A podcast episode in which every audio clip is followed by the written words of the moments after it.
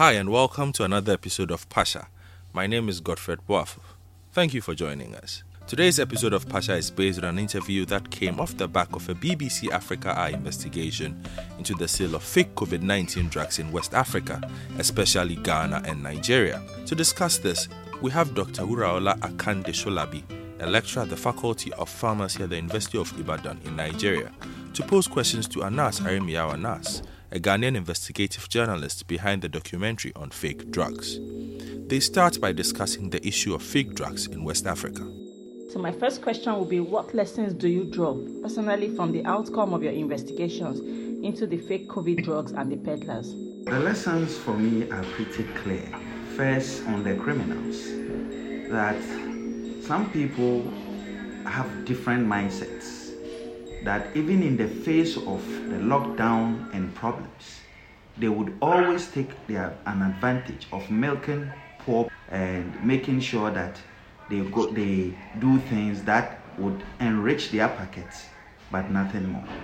Another lesson that comes clear is the inadequacies of our monitoring and regulatory institutions. And that is clear not only from the Ghanaian perspective, but also from the Nigerian perspective. Because we know that if civil society do not make reports to organizations and regulators, they would never know.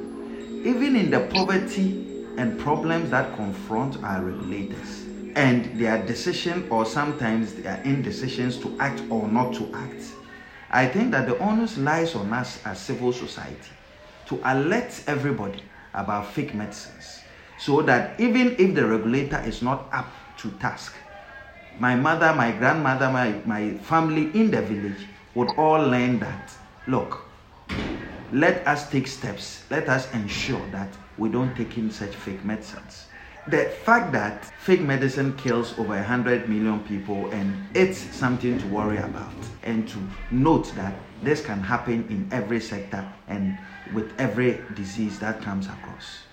But the issue of fake drugs is not necessarily new, as we are about to find out. And then the next question I have for you is even though um, before we had the COVID 19 pandemic, the fake drugs have been an issue in Nigeria, in Ghana, and across West Africa generally. Why is this particularly different? Why are you interested in this? Well, this is different because the world is facing a pandemic, a pandemic that is new to everybody, a pandemic claiming life every day. Everybody is busy thinking of ventilators, thinking of how to keep people alive. The death rate increasing every single day. So, in this kind of atmosphere where we ourselves, as journalists, as civil society, under are under some form of panic, it is unlikely, and then for people to start thinking that criminals would operate. If you study the criminal underworld, this is when they really make money. When you look at uh, the money that the Abdallah brothers were making, we're talking about twenty-five thousand dollars for hundred bottles of of uh, COVID cure.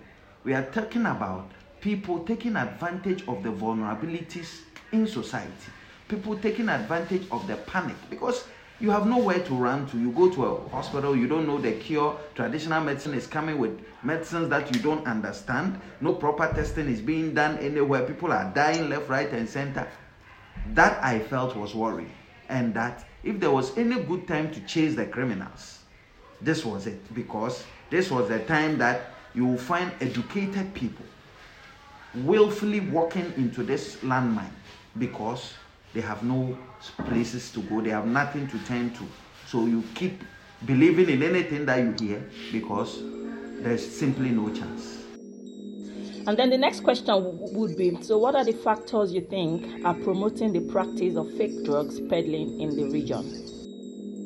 Our investigation, you realize that the Abdallah brothers had faked the FDA numbers and had placed those numbers on the labels, knowing very well that their market was a captive market, their market was a gullible market, their market were people who don't who won't reason and would definitely want to gulp this thing down their throat.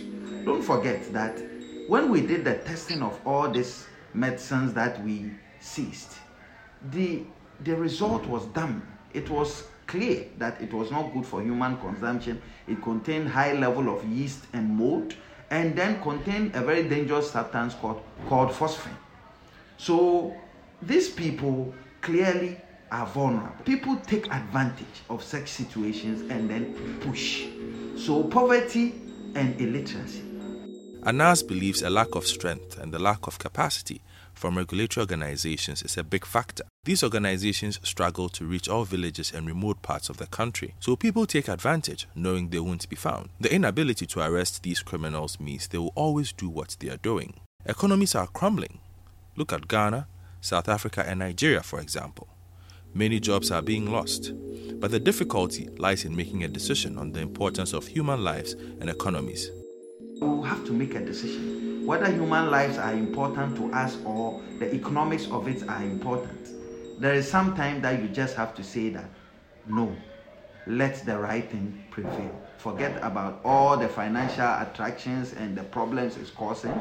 Let's just say for once that as a continent, we will stand for our people. Whereas you can make money in the future, you can never make a human life.